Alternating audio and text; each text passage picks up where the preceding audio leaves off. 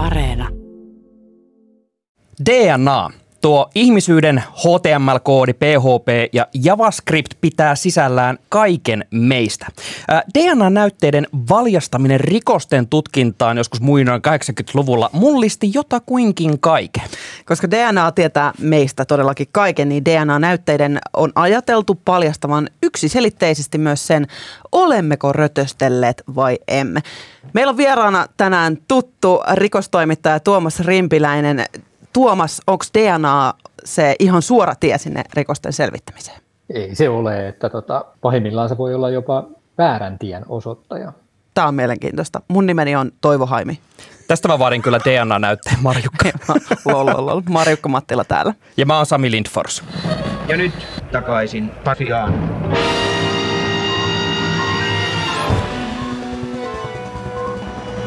Tuomas, miksi tämä DNA-näyte voi oikeastaan osoittaa sinne väärään suuntaan? No se liittyy DNAn ominaisuuksiin. Ja, ja tota, näitä ominaisuuksia on ruvettu oikeastaan ymmärtämään vasta ihan viime vuosina Suomessakin paremmin. Ja mulla on itse asiassa tästä yksi aika osuva esimerkkitapaus parin vuoden takaa Helsingistä. Tässä mun esimerkkitapauksessani niin kaikki alkaa huhtikuussa 2018 tuolta Helsingin Jätkäsaaresta ja, ja sen äärekioskista.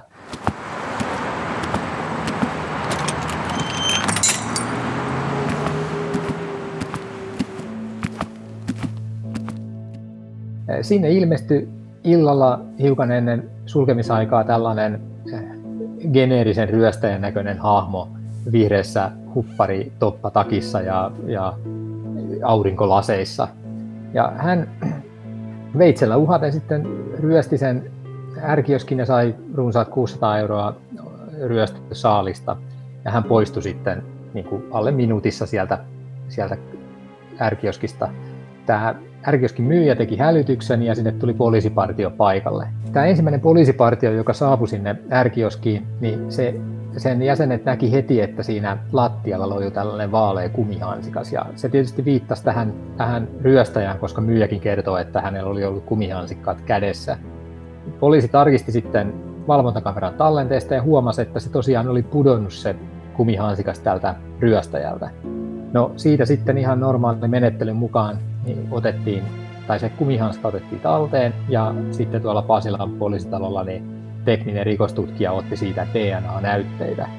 Ja tämä DNA-näyte syötettiin rekisteriin, ja tuolla keskusrikospoliisin rikosteknisessä laboratoriossa, niin, niin rekisteri antoi sille niin sanotun rekisteriosuman, eli se tunnistettiin se, se että kenelle se DNA-näyte kuului. No, kelle se sitten kuuluu ja miten se näyte ylipäätänsä tunnistettiin? Tämä henkilö, johon se sitten osui, niin se oli tällainen 19-vuotias helsinkiläinen opiskelija, joka oli aiemmin tuomittu sakkoihin kannabiksen kasvattamisesta. Ja tässä yhteydessä hänen DNAnsa oli rekisteröity ja pistetty sinne rikoslaboratorion ylläpitämään DNA-rekisteriin. Eli, eli tämä niin johti siihen, että, että poliisi sai heti, heti tällaisen eh, niin sanotusti ilmiselvän epäilyn, jota heidän piti tutkia tarkemmin. Tuossa vaiheessa varmaan syttyy lamppu pään päälle ja sitten poliisi lähtee tämän uuden epäilyn perään välittömästi. Juuri näin, eli, eli tota, sitä sitten vertailtiin tämän, äh, tämän opiskelijan valokuvaa esimerkiksi siihen, siihen valvontakameran kuvassa näkyvän ryöstäjän kuvaan ja no, mitään tunnistusta ei sen kuvan perusteella voida tehdä, mutta ruumirakenteet sopi sillä tavalla yhteen, että ei se ainakaan nyt ihan posketon ajatus ollut, että se olisi ollut se sama henkilö siinä kuvassa kuin tämä 19-vuotias opiskelija. Ja tä, tällä perusteella sitten poliisi eh, tai lähti sen opiskelijan asunnolle ottamaan kiinni tätä miestä ja tekemään kotietsintää. Oliko tämä opiskelija sitten paikalla, kun poliisi saapui tälle asunnolle? No itse asiassa hänellä oli aika muutenkin tietysti painajaismainen keissi hänelle, mutta, mutta sattui vielä niin, että hän oli tulossa opiskelijaristeilyltä kotiin samana aamupäivänä ja jäätävässä krapulassa ilmestyi sinne kotiin ja ajatteli, että pääsisi vaan lepäämään omaan sänkyyn, mutta mut sitten kun avasi oven, niin siellä olikin liuta poliiseja, jotka ilmoitti, että hän epäillään törkeästä ryöstöstä. Todellinen kauhukuva. Miten tämä miten tämä opiskelija sitten vastasi aika tässä herkässä mielentilassa varmaan niin kuulusteluissa? No hän oli tietysti täysin äimänä. Hän ei niin tajunnut, että miten, miten hän, hänet oli otettu kiinni. Hän oli siis syytön, voi ehkä tässä vaiheessa paljastaa jo, että hän, hän oli ihan oikeasti syytön. Hän ei voinut yhtään tajuta, tajuta sitä, että miten hänet on valikoitu tähän ja, ja tota, hän kiisti tietysti kaiken hyvin jyrkästi. Mutta miten tämä hanska sitten, sieltä oli kuitenkin löydetty hanska ja tässä oli DNA-näyte. Mitä tässä tapahtuu? Tässä tota, poliisi teki aika hyvää työtä mun nähdäkseni. Mä olen tähän perehtynyt tähän keissiin aika, aika syvällisesti. Helsingin poliisi ei tapansa mukaan ole, ole halunnut millään tavalla kommentoida, kommentoida mutta, tota, mutta silti, silti näyttäisi siltä, että poliisi teki, teki aika perustavanlaatuisen tutkinnan tässä, eli, eli ihan perustellusta syystä epäili tätä, tätä opiskelijaa rikoksesta. DNA-todistetta, jos kuulet, että sua syytettäisiin jostain, että sun DNA on paikalla, niin se saattaa kuulostaa aika, aika painavalta. Ja millä tavoilla tämä opiskelija reagoi tässä painostavassa kuulustelussa sitten? No hän oli ihan äimänä. Hän ei niinku tajunnut sitä, että, että miten, miten se on mahdollista, että hänen DNA on sinne päätynyt.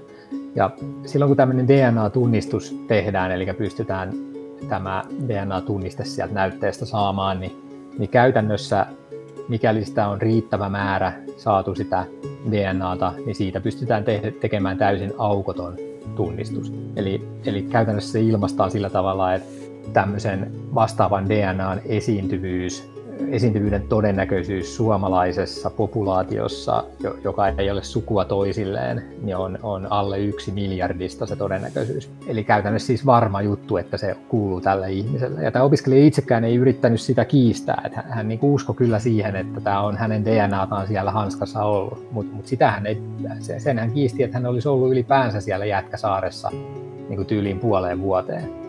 Ja, ja tietenkin kiisti ilmiselvästi senkin, että on, on tämän kioskin ryöstänyt.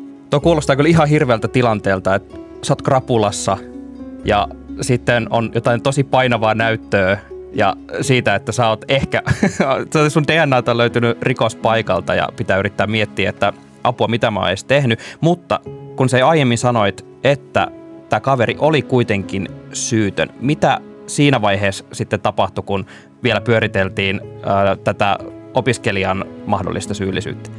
Hän tosiaan niin kertoi mulle haastattelussa, että hän välillä niin kuin ajatteli, että kun hän oli siis kolme päivää pidätettynä yhteensä ja, ja kahtena päivänä tehtiin kuulusteluita, niin hän, hän ei niin kuin pystynyt ymmärtämään sitä tilannetta ihan täysin tai sisäistämään, että hän välillä niin miettii, että onko hän tulossa hulluksi ja, ja onko, onko hän niin ehkä sittenkin tehnyt sen teon eikä hän vaan muista. Mutta sitten hän kuitenkin totesi, että, totesi aina itsekin, että kyllä, kyllä hän on syytön vaan, että kerta kaikkiaan näin, mutta hän ei niin sitä selitystä sillä asialla löytänyt. Hän mietti tällaisia juttuja, että onko hänet lavastettu syylliseksi ja, ja muuta.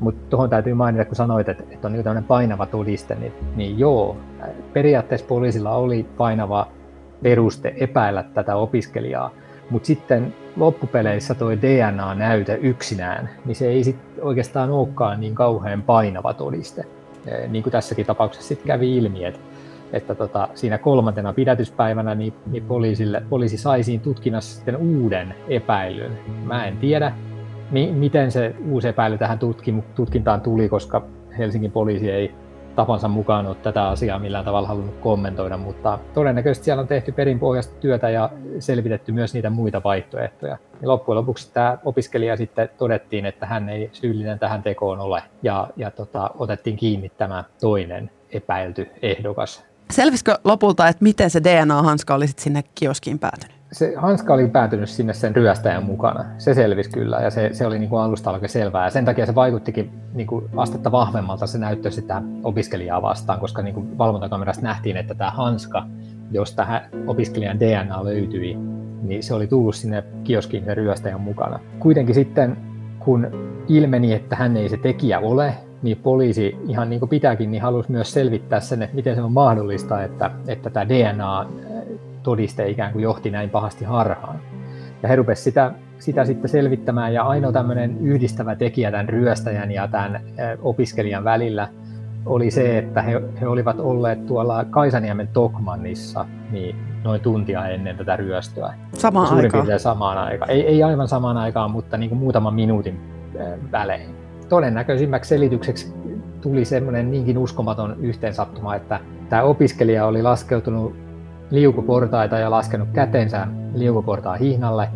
Ja sitten muutama minuutti myöhemmin tämä ryöstäjä oli tullut sinne, laskenut kätensä siihen samaan kohtaan, täsmälleen samaan kohtaan siinä hihnalla, ja saanut siitä sitä opiskelijan DNAta käteensä. Sitten tämä ryöstäjä oli kävellyt sinne kumihansikashyllylle, pöllinyt sieltä kumihansikkaita, työntänyt niitä kumihansikkaita taskuunsa, ja tässä kohtaa sitten sitä DNAta oli sellaisen kumihansikkaan pintaan sitten tarttunut.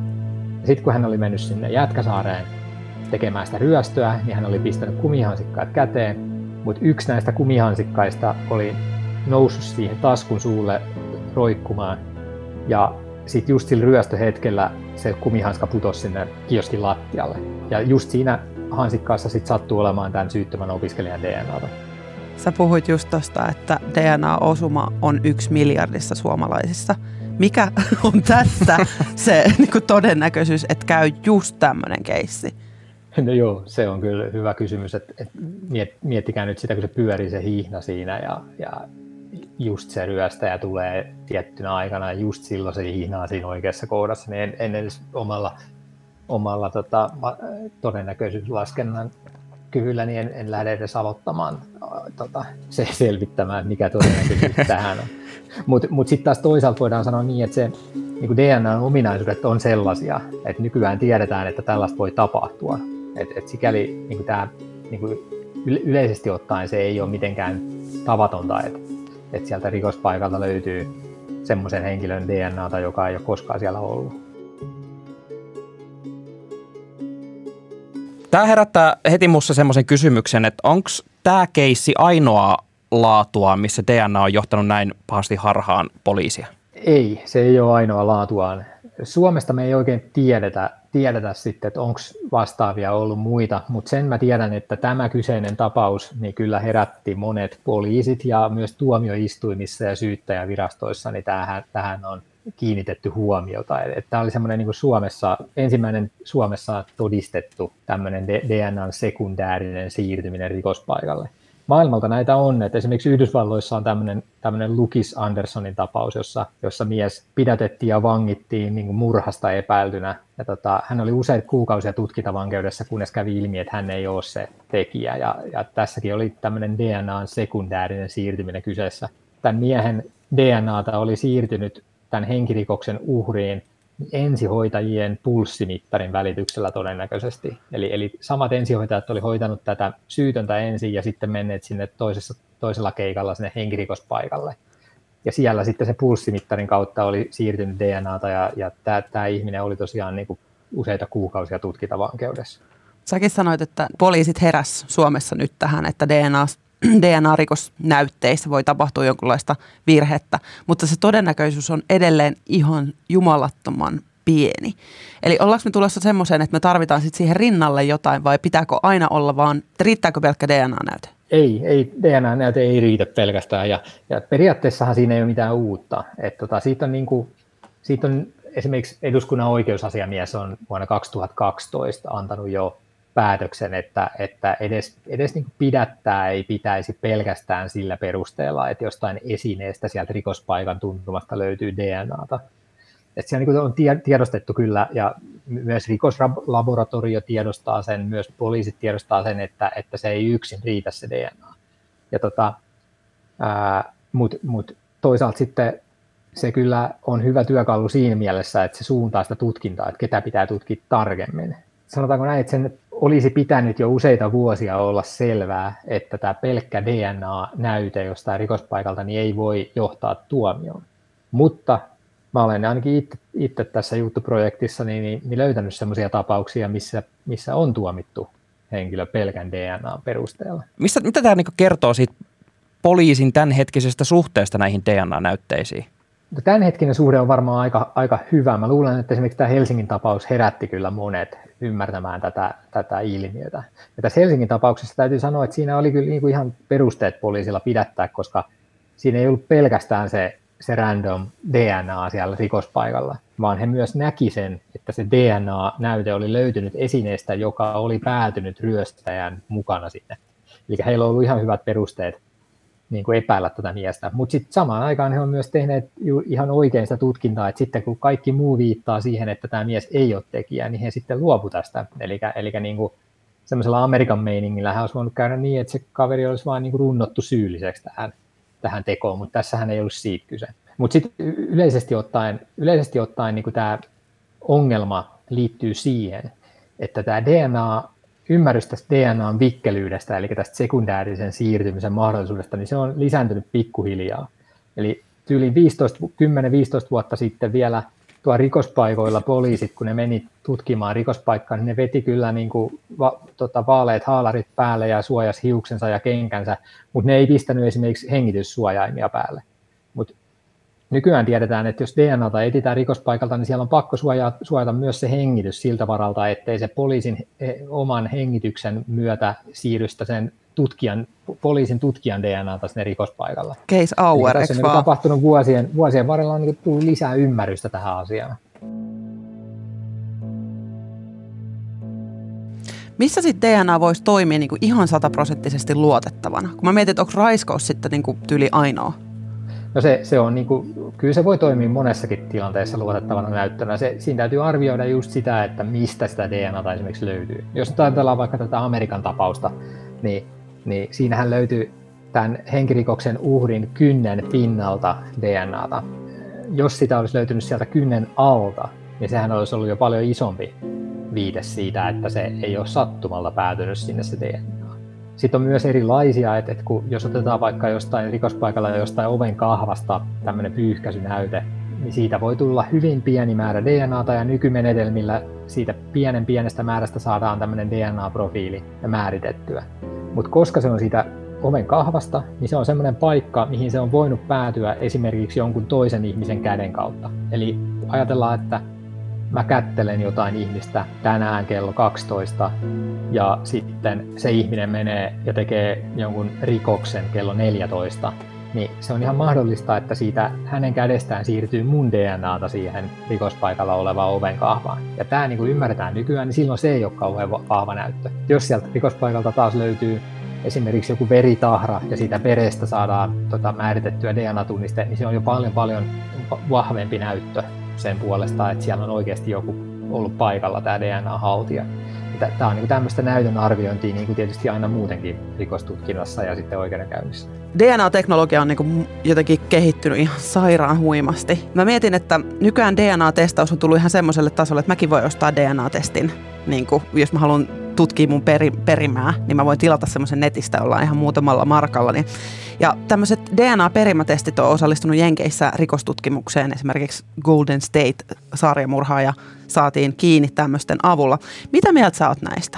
Tuleeko niin hupikäyttöön tarkoitettu testi niin jotenkin osaksi tämmöistä CSI-myllyä? No on se nyt maailmalla ainakin tullut, että, että, että siinä on aika luovalla, luovalla tavalla käytetty sitten, sitten sitä niin kuin tällaista, tällaista DNA-rekisteriä, joka ei ole ollenkaan tarkoitettu siihen, siihen käyttöön, mihin sitä käytettiin. Ja se Yhdysvalloissa se oli laillista tämmöinen tehdä. Suomessa se on vähän eri asia. Et, et, tota, en, en, tiedä, en tiedä, olisiko Suomessa lainmukaista toimii näin että tota, on se mahdollista, että ne tulee, tulee tota, myös Suomesta tällä tavalla käyttöön, mutta mut sitten toinen asia, mikä, mitä KRP esimerkiksi tällä hetkellä haluaa, että hehän on käynnistänyt tämmöisen selvityksen siitä, että, että voitaisiko, voitaisiko tämmöisestä tuntemattoman henkilön, sanotaan vaikka tuntemattoman murhaajan, jota ei ole saatu kiinni, niin hänen DNA-näytteestään, joka on sieltä rikospaikalta taltioitu, niin voitaisiko siitä määrittää tämmöinen fenotyyppi, eli, eli sen DNAn ominaiset piirteet. Ja, ja sitä kautta on niin maailmalla esimerkiksi tehty niin, että on jopa muodostettu kasvokuvia tämmöisestä e-, epäilystä.